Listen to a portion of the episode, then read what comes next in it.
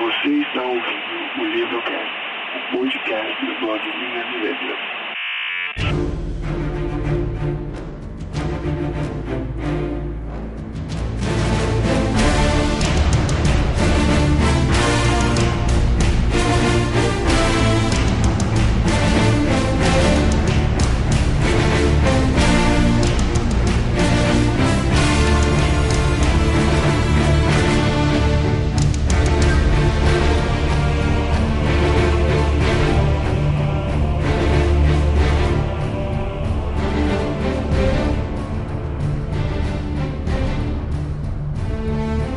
Sejam todos muito bem-vindos ao quarto LivroCast. Meu nome é Marcelo Zaniolo e sou eu quem vai acompanhar vocês por essa viagem ao mundo da literatura. Espero que estejam todos confortáveis aí do outro lado, porque hoje vamos conhecer um dos autores que eu mais admiro, que eu mais li e que eu mais indico aí para amigos, para familiares e tudo mais. O irlandês John Boyne. Ele é um autor bastante novo, mas apesar disso já tem livros aí bem conhecidos ao redor do mundo, sendo o principal deles O Menino do Pijama Listrado, que até filme virou em 2008, se não me engano, e outro livro que nós vamos comentar no LivroCast de hoje, que possui uma história bem diferente, mas um ponto de vista bastante próximo, é O Garoto no Convés, que resumidamente conta a história de um motim que ocorreu em um navio inglês durante o século XVIII. Então o foco do episódio de hoje vai estar nos protagonistas de John Boyne, nos personagens que o autor usa para contar as histórias que ele cria, tendo aí como objeto de análise os livros que eu mencionei, O Menino do Pijama Listrado e O Garoto no Convés, para que a gente possa compreender da onde veio a ideia de usar crianças como narradores, aonde essa narrativa se encaixa nas histórias, quais as consequências de narrar usando pessoas tão inexperientes, tão jovens, tão cruas, grosso modo, e muitos outros detalhes que a gente vai ver no decorrer do LivroCast. Então eu espero que fiquem todos à vontade, que sintam-se em casa, que logo depois da leitura de e-mails e dos comentários, a gente vai embarcar nessa viagem.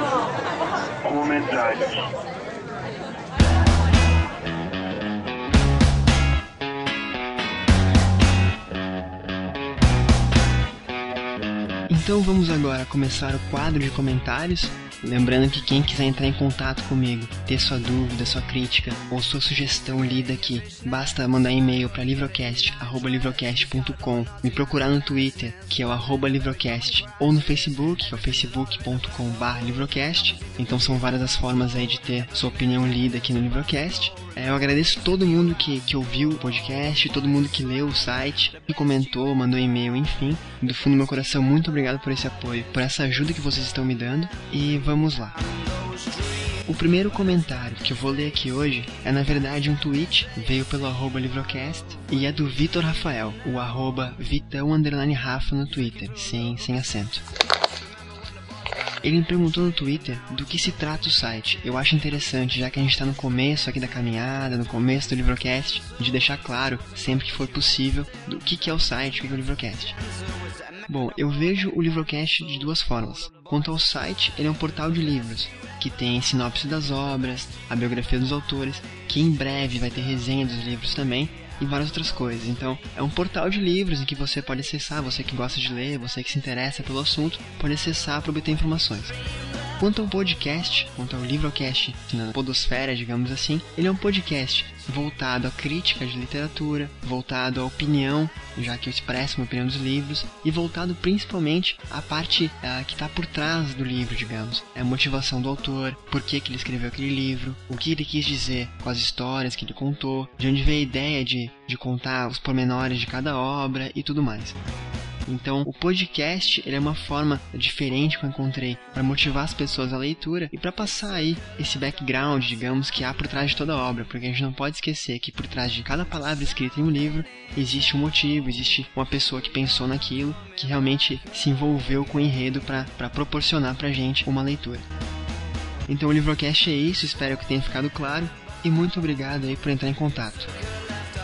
O segundo comentário de hoje é da Karina Meirelles, que não deixou nem cidade e nem idade, mas tudo bem, ela tinha pedido, que escreveu o seguinte: se o intuito desse cast é incentivar o leitor a uma boa leitura, conseguiu. O único livro de Rick Riordan que li foi O Ladrão de Raios, mas depois do LivroCast fiquei com curiosidade para conhecer outras obras. Outra coisa, eu assumo, sou viciado em podcast e rádio online e adoro a possibilidade de escutar as ideias que os outros têm sobre assuntos que me interessam. Mas um cast sobre livros eu nunca tinha visto. Que bom que você teve essa iniciativa. Parabéns. Acho louvável toda ação que incentiva a leitura. Karina, muito obrigado aí pelo teu comentário, muito obrigado por tua opinião. Quanto aos livros do Rick Riordan, eu digo o seguinte: se tu gostou de Ladrão de Raios, leia os outros, né? Porque muito do que tem no primeiro livro vai melhorando, vai evoluindo nas outras obras, mas o padrão é muito próximo, até por se tratar de uma série. Então, se você gostou, continua lendo. E se você não gostou da forma como o autor escreveu, eu te indico aí que procure outros livros de mitologia, que é um tema muito legal, e que geralmente as histórias mitológicas, até por serem histórias já em sua origem, elas são narrativas muito interessantes. Então, se você pegar lá um compilado de mitos gregos ou romanos, a simples leitura desses mitos já vai ser uma diversão para você. Eu até te indico aí um livro nacional chamado As 100 Melhores Histórias da Mitologia, dos autores A.S. Franchini e Carmen Seganfredo, que é um livro aí bem denso, mas bem interessante de ler. Mas são vários outros também que você pode pegar, foi só uma sugestão.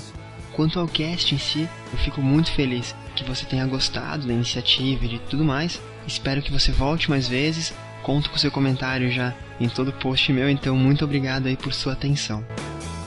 O último comentário que eu vou ler hoje é ainda referente ao segundo LivroCast, O Afeganistão de Khaled Hosseini, e foi deixado por Bernardo Jordão, de 26 anos, consultor de eventos no Rio de Janeiro. Caro Marcelo, parabenizo pela belíssima iniciativa.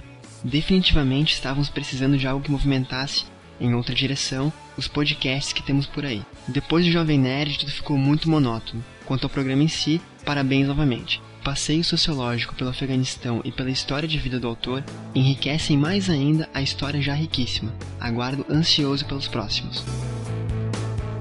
Amigo, muito obrigado por essa comparação aí com o Jovem Nerd, que sem dúvida é um expoente na podosfera e é um norte para todos nós que começamos com esse formato.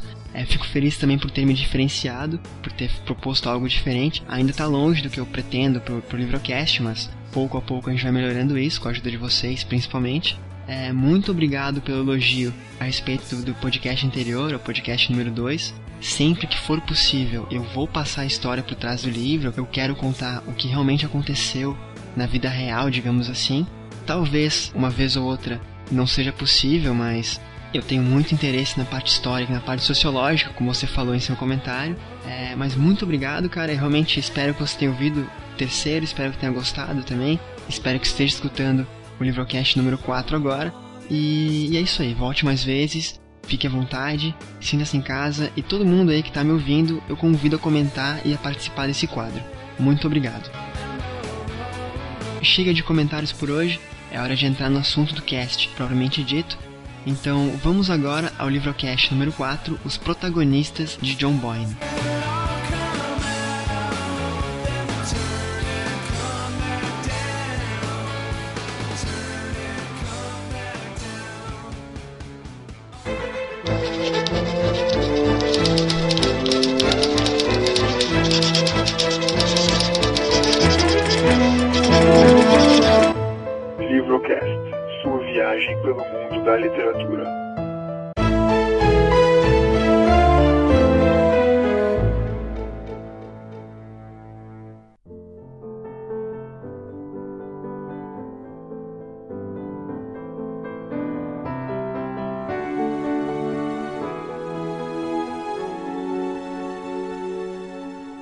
John Boyne é um autor irlandês que nasceu em 1971 na capital da Irlanda, Dublin. Ele, muito jovem, estudou ainda literatura inglesa, redação criativa ou literatura criativa, como a gente chama aqui no Brasil, e depois de ter se formado nesses cursos, ele acabou por dar aula tanto de literatura inglesa quanto de redação criativa. Então, digamos que ele foi um prodígio, que sempre pensou em escrever, sempre gostou de escrever, sempre exercitou sua escrita e que acabou por, além de se graduar em literatura inglesa e redação criativa, por vir a dar aula nas universidades em que ele estudou.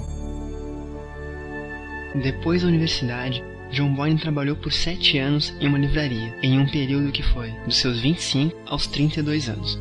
Esse período para ele é muito importante, ele considera um dos pontos mais altos e que mais influenciaram na sua trajetória como escritor, porque ele tinha contato com livros. Então, durante a universidade, ele teve todo um contato com obras clássicas, com literaturas diferenciadas, com visões diferentes da escrita, da construção de histórias e tudo mais, aquela parte bem técnica mesmo. E depois de formado, ele teve um contato com a literatura contemporânea, como ele gosta de definir. Então, livros que vendiam muito, livros que vendiam pouco também, logicamente, mas obras que eram atuais, sobre temas atuais, uma forma de escrever nova, uma vez que a escrita está num processo contínuo aí de evolução, e que foram, grosso modo, determinantes na hora de moldar o escritor que John Boyne viria a ser.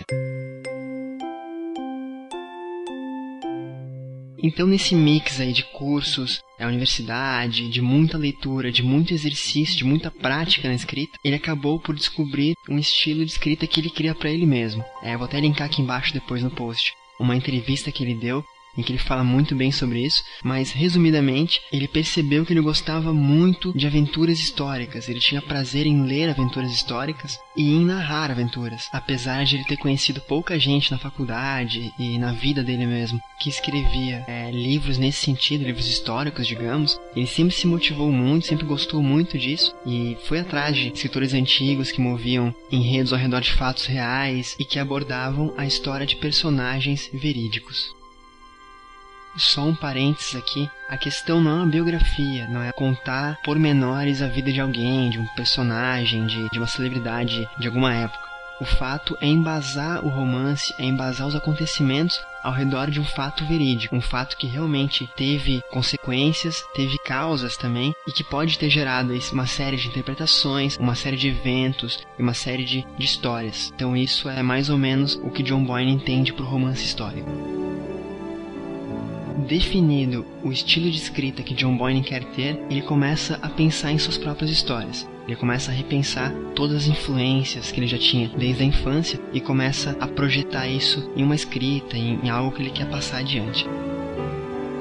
Então ele começa a descobrir, nesse contexto maior, peculiaridades que ele gosta de abordar.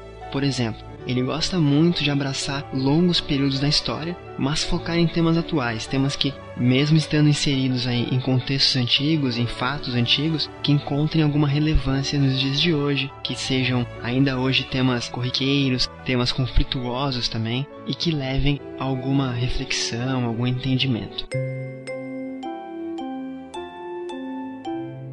Então John Boyne trabalha de uma forma com os romances históricos que prova que os romances históricos não têm que estar no passado. Eles podem falar sim de uma coisa que já aconteceu, de um período que já acabou, que teve seu fim, mas que mesmo assim encontra um eco no presente e ainda encontrará um eco no futuro, porque ele foca muito no ser humano, muito nas emoções, muito nas diferenças das pessoas, muito na cultura, na religião. Então são temas que realmente transcendem gerações e épocas. Como eu já mencionei, ele trabalhou por 7 anos em uma livraria e foi aos 29 anos, durante esse tempo em que ele estava trabalhando nessa livraria, que ele publicou seu primeiro livro. Atualmente ele conta com um número bastante grande de romances, publicados aí em 29 idiomas, né? E 13 desses romances foram publicados em português. São eles: O Menino do Pijama Listrado, O Garoto no Convés, e um outro livro que não vai ser falado nesse LivroCast de hoje, porque eu vou abordar ele no LivroCast futuro, que é O Palácio de Inverno. Esses 3 livros lançados no Brasil serviram para colocar John Boyne como um escritor referência, como um escritor que vale a pena ser lido e que traz temas muito interessantes e muito bacanas de serem acompanhados por qualquer idade, até porque o entendimento das obras dele depende muito da cabeça do leitor. E sobre aí linhas grossas, essa é a trajetória de vida do escritor John Boyne. Existem algumas curiosidades a respeito desse escritor que eu acho que valem a pena serem mencionadas aqui no LivroCast. Uma delas é que, diferente de muitos escritores irlandeses ou do mundo de forma geral, o John Boyne gosta muito de viajar. Então, ele vai contar uma história, ele gosta de ir várias vezes nos locais em que as histórias vão se passar, ele gosta de viver a atmosfera do país, a atmosfera da cidade, conhecer as pessoas, conversar com a população local, para ter um embasamento bem real, para ter alguma coisa bem próxima do que realmente aconteceu naquela cidade. Até porque, como eu mencionei, ele conta romances históricos, então para ele a visão, a experiência real de estar no lugar em que sua história vai se desenrolar é muito importante. Talvez por isso ele tenha escrito aí 3 livros em 3 locais diferentes. O Menino do Pijama Listrado, que se passa na Alemanha, O Garoto no Convés, que se passa, enfim, num navio, mas que tem origem na Inglaterra, e O Palácio de Inverno, que não vai ser comentado hoje, como eu já falei, que se passa na Rússia. Então, o fato de ele viajar para contar as histórias abre um leque muito grande para as histórias do mundo, e não para um determinado lugar ou para a experiência própria que ele teria de vida, por exemplo. Uma outra consequência disso, talvez, é o fato de ele nunca ter escrito nada a respeito da Irlanda. Ele nunca escreveu nenhum romance, nada que tenha como cidade de fundo, como país de fundo, a Irlanda. Perguntado sobre isso numa entrevista que eu vou linkar aqui embaixo, ele não sabe dizer se é por medo, ele não sabe dizer se é por falta do que contar. O fato é que ele olha pro mundo de uma forma igual e acaba por contar as histórias que ele acha que valem a pena ser contadas, e não por proximidade, e não por alguma questão pessoal ou familiar, digamos. E aí, só para encerrar a parte da biografia de John Boyne, ele faz muitas anotações. Eu acho que é assim que surgem as ideias dele, na verdade. Ele gosta de levar sempre um caderno à mão para anotar as ideias que ele tem, para transformar em palavras os pensamentos que surgem rotineiramente para ele. E ele costuma levar 2 anos, 3 anos para escrever um livro, que eu acho que é um período bem interessante para um escritor.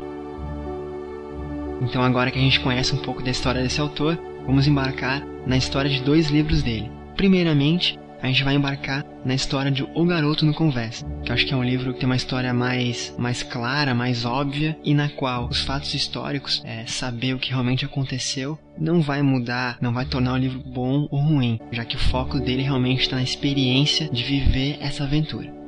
Então vamos lá, dividindo o LivroCast agora em 2 blocos. O primeiro é O Garoto no Convés.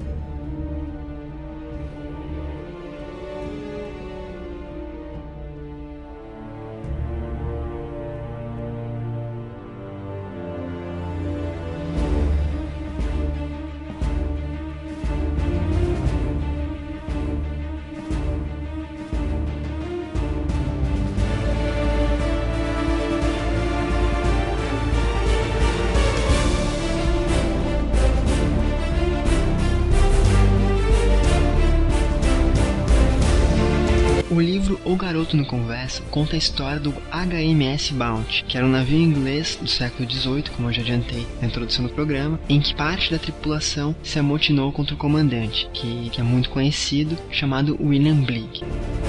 Essa história é muito famosa, é uma das histórias mais conhecidas de navios ingleses, porque o desfecho dela é um desfecho muito curioso. Como eu falei, eu acho que saber dessa história não vai implicar na percepção que você, leitor, vai ter do livro, até porque o grande mérito da obra está justamente no protagonista da história, está justamente na criatividade que o John Boyne teve ao contar os fatos desse livro. E agora eu vou contar para vocês, resumidamente então, o que aconteceu com HMS Bounty. Bom, esse barco inglês, ele tinha uma curiosa missão. Ele tinha que trazer a bordo mudas de fruta-pão para alimentar escravos nas colônias inglesas. Então o intuito dessa embarcação e dessa viagem, por que não, era conseguir um alimento mais barato para alimentar os escravos nas colônias inglesas. E dessa forma, obviamente, diminuir os encargos, o gasto que a Inglaterra tinha com as colônias e com a mão de obra escrava. Para essa missão, foi chamado para ser o comandante do barco William Bligh, que é um nome que era muito forte naquela época, um nome muito famoso. William Bligh, antes dessa missão, havia sido mestre de navegação da última viagem do famoso capitão inglês James Cook, que foi assassinado no Havaí. Não sei se vocês conhecem a história, mas James Cook é um comandante muito famoso, e eu vou até linkar aqui embaixo depois a história dele, que é uma história interessante de ser lida e de ser conhecida. William Bligh também era muito conhecido por sua experiência com o Oceano Pacífico, que era uma informação muito importante, um conhecimento muito importante para essa missão. até por legado aí do seu antigo capitão, do seu antigo mestre, digamos assim, William Bligh era um cara que se preocupava muito com seus comandados, que se preocupava muito com os marujos e todo mundo que estava no barco. De todo o tempo que o barco levou para chegar da Inglaterra até o Tahiti, só aconteceram, segundo a história, 8 açoitamentos, que era para a época e para os padrões da época um número muito baixo de açoitamentos. Os açoitamentos, para ficar mais claro, eram para punição de má conduta, de desrespeito, enfim, alguma coisa nesse sentido. Então, o fato de a viagem ter sido tranquila até o Tahiti foi um ganho muito grande para o capitão, que acabou por ter uma união muito boa no barco, um clima muito interessante também de navegação. Ele não sabia ainda que o fato dessa união, dessa liberdade que criou-se entre comandados e comandantes, acabaria por influenciar no futuro do barco e, de modo geral, no futuro da própria vida de William Bligh. Acontece que eles chegaram no Tahiti, ficaram 2 meses aproximadamente lá, que era o tempo da semente, digamos assim, vingarem na terra, para que eles pudessem depois pegar essas mudas, embarcar no HMS Bounty e levar para sua terra natal. E nesse período, os marujos, os capitães, os comandantes, os mestres de embarcação, enfim, todo mundo no barco acabou por se envolver com a população local, digamos. Se envolver com as mulheres, que eram muito bonitas, e por se apegar afetivamente a elas.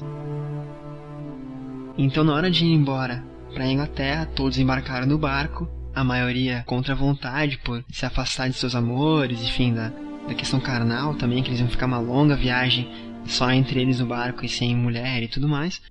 Então, vocês imaginem que o trabalho na volta foi muito diferente, a motivação para o trabalho foi muito diferente do trabalho que eles tiveram na ida. Porventura, dessa mudança de ambiente, é normal, é de esperar que o capitão William Bligh tenha mudado também a sua forma de agir. Se na ida tinham sido poucos os açoitamentos, logo nos primeiros dias, nas primeiras semanas de viagem, os açoitamentos ficaram muito mais frequentes. E isso, obviamente, desagradou ainda mais a tripulação já triste por ter deixado para trás o Tahiti.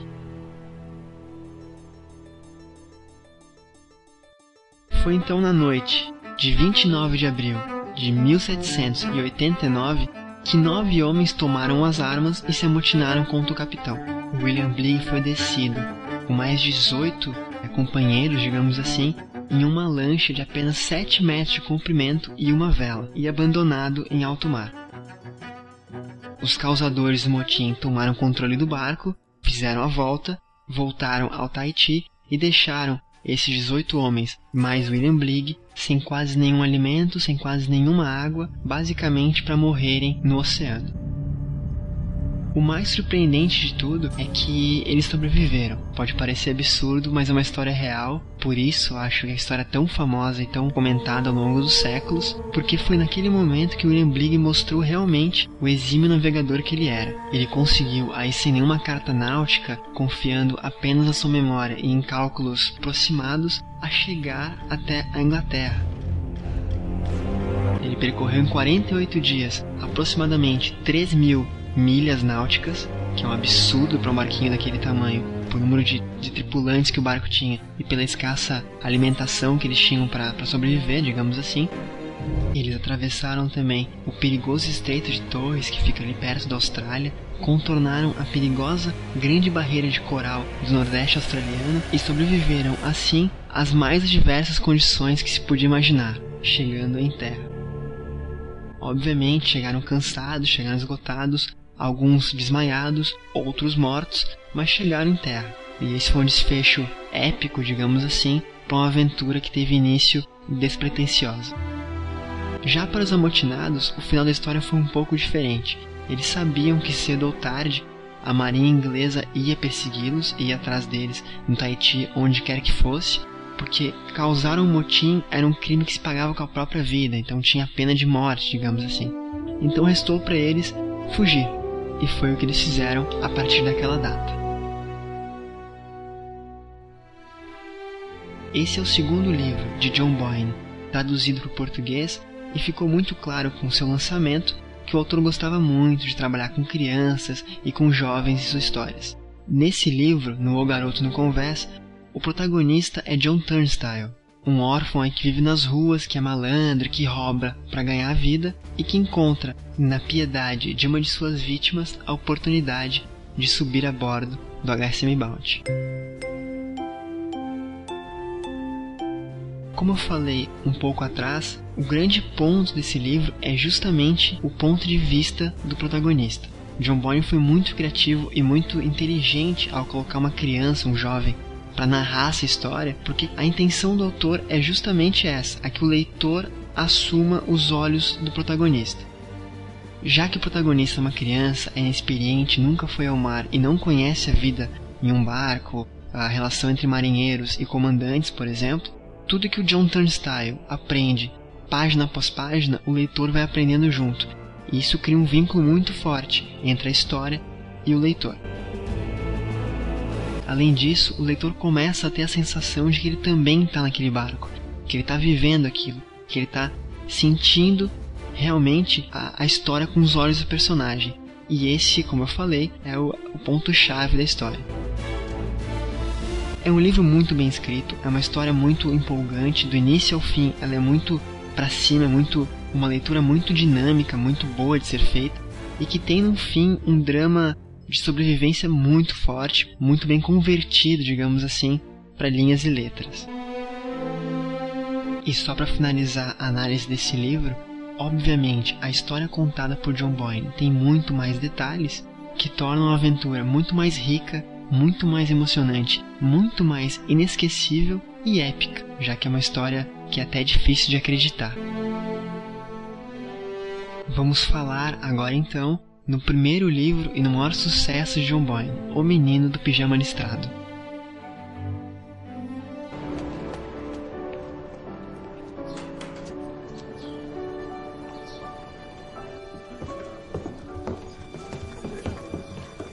Olá, meu amor. Mãe, o que está acontecendo?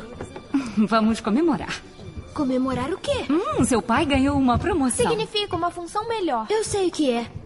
Nós vamos dar uma festinha para comemorar. Mas ele vai continuar sendo soldado, não? Vai, meu amor, vai. Só que um soldado mais importante agora. Nós temos uma notícia ainda melhor para dar, mas eu acho que o papai gostaria de contar para vocês. Nos mudar, mas para onde? Para uma região campestre. Isso é longe demais. E meus amigos Cal e Leon? E Martin? Meu amor, eu sei que é difícil, mas todos nós teremos que nos despedir dos amigos por um certo tempo. Olha, veja bem, Bruno. A questão sobre ser soldado é que a vida não é tão calcada em escolhas, é mais um dever. Portanto, se o país precisa de você num lugar, você vai. Mas, claro, ir para um outro lugar é bem mais fácil quando sabemos que nossa família também fica contente de ir conosco.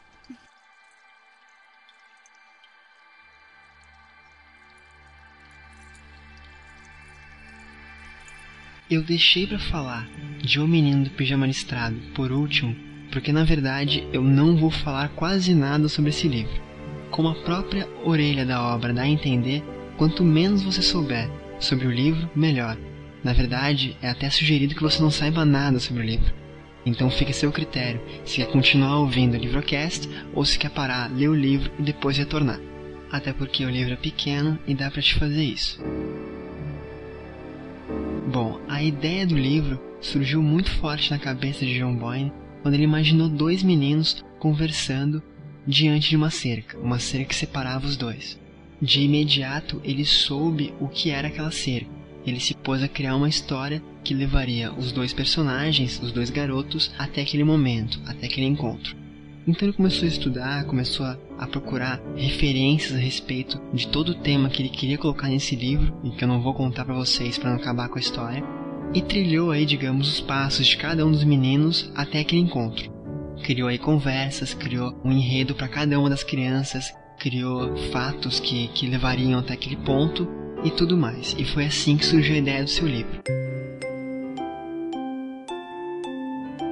Como único ponto que eu vou adiantar para vocês a respeito do livro é que ele se passa na Alemanha durante a Segunda Guerra Mundial e que tem a ver com a questão do Holocausto. Então eram perguntas recorrentes na cabeça do autor: por que o Holocausto aconteceu, quais eram os eventos, a rotina de um campo de concentração, qual era a visão que as pessoas tinham dos judeus, qual era a visão que os judeus tinham de tudo aquilo que estava acontecendo e tudo mais. E é muito legal, é muito curioso, na verdade, que se você já leu o livro, talvez por conta do final ou do que eu estou contando agora, e voltar a ler o livro desde o início, tu vai ver que essas perguntas elas estão, desde a primeira página até a última, inseridas em conversas, inseridas nas impressões que o protagonista tem da história. São reflexões aí muito interessantes e que valem a pena ser apresentadas.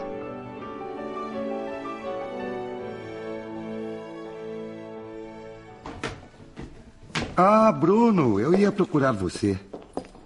Obrigado, isso foi de grande ajuda. Mais tarde conversaremos. Sim, Herr Comandante. Entra aqui. Você tem que pelo menos dar uma chance ao lugar. Eu garanto que vai se adaptar logo. Por que os fazendeiros andam de pijama? Eu vejo eles da minha janela.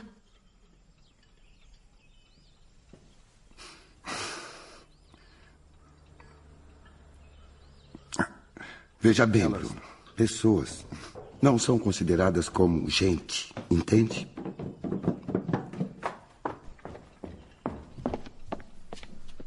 Bruno, quem disse que é uma fazenda? Foi Maria? Não, é uma fazenda, não é?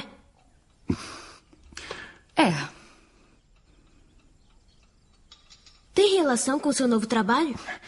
Tudo o que precisa saber sobre o meu trabalho aqui, Bruno, é que é muito importante para o nosso país e para você. Estão se empenhando muito para fazer do mundo um lugar melhor para quando você crescer. O senhor não é fazendeiro. O senhor é soldado. Bruno, pode me ajudar a terminar umas coisas na cozinha? A principal diferença entre O Garoto no Convés e O Menino do Pijama Listrado, no que diz respeito ao narrador, é que no O Garoto no Convés, o narrador serve para introduzir a história, serve para passar impressões, para coletar aprendizados e para levar o leitor junto com ele na história, para apresentar o mundo, apresentar o enredo. No caso de O Menino do Pijama Listrado, o narrador não serve para isso. O narrador não tem importância por sua inexperiência, ele não tem importância por sua falta de conhecimento a respeito das coisas. O foco aqui é na ingenuidade do narrador, ou seja, na forma com que o narrador vê o mundo e não na forma com que ele aprende a respeito desse mundo. Até porque, como o tema no O Menino do Pijama Listrado é a Segunda Guerra e é o Holocausto, e são temas aí bem conhecidos, temas que a gente vê em colégio, vê em faculdade, vê em universidade, vê em noticiário, vê em livros, cinema e tudo mais com muita frequência, o narrador não tem que apresentar um mundo, porque o mundo já foi apresentado, a gente já carrega uma bagagem anterior desse mundo. Então, a importância do narrador nessa história, eu acho que esse foi o ponto de maior sucesso, de maior felicidade do John Boyne, é em mostrar um outro ponto de vista a respeito dos conceitos e dos fatos que a gente já cansou de ver. Pelo narrador ser bastante ingênuo, passar pra gente uma outra visão daquele mundo. Pô, por que as coisas são assim? Por que as coisas acontecem assim? Quem é errado? É a criança que não tem malícia ou é o adulto que tem malícia demais? Então acho que o cerne do livro é justamente esse ponto, a ingenuidade e o ponto de vista que o Bruno, que é o garoto que conta essa história pra gente, traz a respeito desse fato histórico, desse momento histórico. Esse menino, então, esse Bruno, protagonista da história, que é quem conta, quem narra tudo pra gente através do seu ponto de vista, através dos seus olhos e do que ele realmente está vivendo, possui 9 anos, se não me engano, e ele narra através de uma linguagem bem simples a história do livro, que eu não vou comentar, como eu já falei, para evitar de acabar com a surpresa de vocês. Inicialmente, até pela idade do protagonista, John Boyne pensava em um público mais jovem, um público mais novo, apesar de não ter barreira nenhuma para que adultos leiam esse livro. O que aconteceu na prática foi que esse livro vendeu mais para adultos do que para crianças, em função da crítica, em função da reflexão que o livro proporciona e oferece ao público de modo geral. O interessante do livro é que se uma criança ler a obra, ela vai ter um entendimento. Talvez ela não tenha conhecimento para captar, para entender a mensagem que o autor realmente quis passar, mas ela vai ter um entendimento, até porque é uma história com início, meio e fim. Agora, se um adulto lê a história, a percepção é completamente outra. Isso é uma coisa muito legal no livro, porque apesar de ser a mesma obra, as mesmas palavras para os dois mundos, dependendo da bagagem, da história, do conhecimento, do aprendizado que a pessoa carrega, antes da leitura, antes da experiência de ler o livro, a conclusão, o resultado que a obra vai gerar é diferente. Então é por isso que, independente da sua idade, eu indico para você tanto o livro O Menino do Pijama Listrado quanto o filme, que é a adaptação da obra. Então é um livro que, na minha opinião, vale a pena ler e que serviu aí para posicionar o John Boyne dentre os meus autores favoritos. Então eu fico no aguardo da opinião de vocês a respeito do LivroCast e das obras comentadas aqui hoje. Aguardo o feedback de vocês, sugestões, críticas, opiniões. Espero também que vocês divulguem o LivroCast para amigos, familiares e pessoas que possam vir a gostar do conteúdo que é aqui apresentado. E muito obrigado pela companhia de vocês até agora. Eu me despeço por aqui, desejo a todos vocês uma ótima semana e até o próximo LivroCast.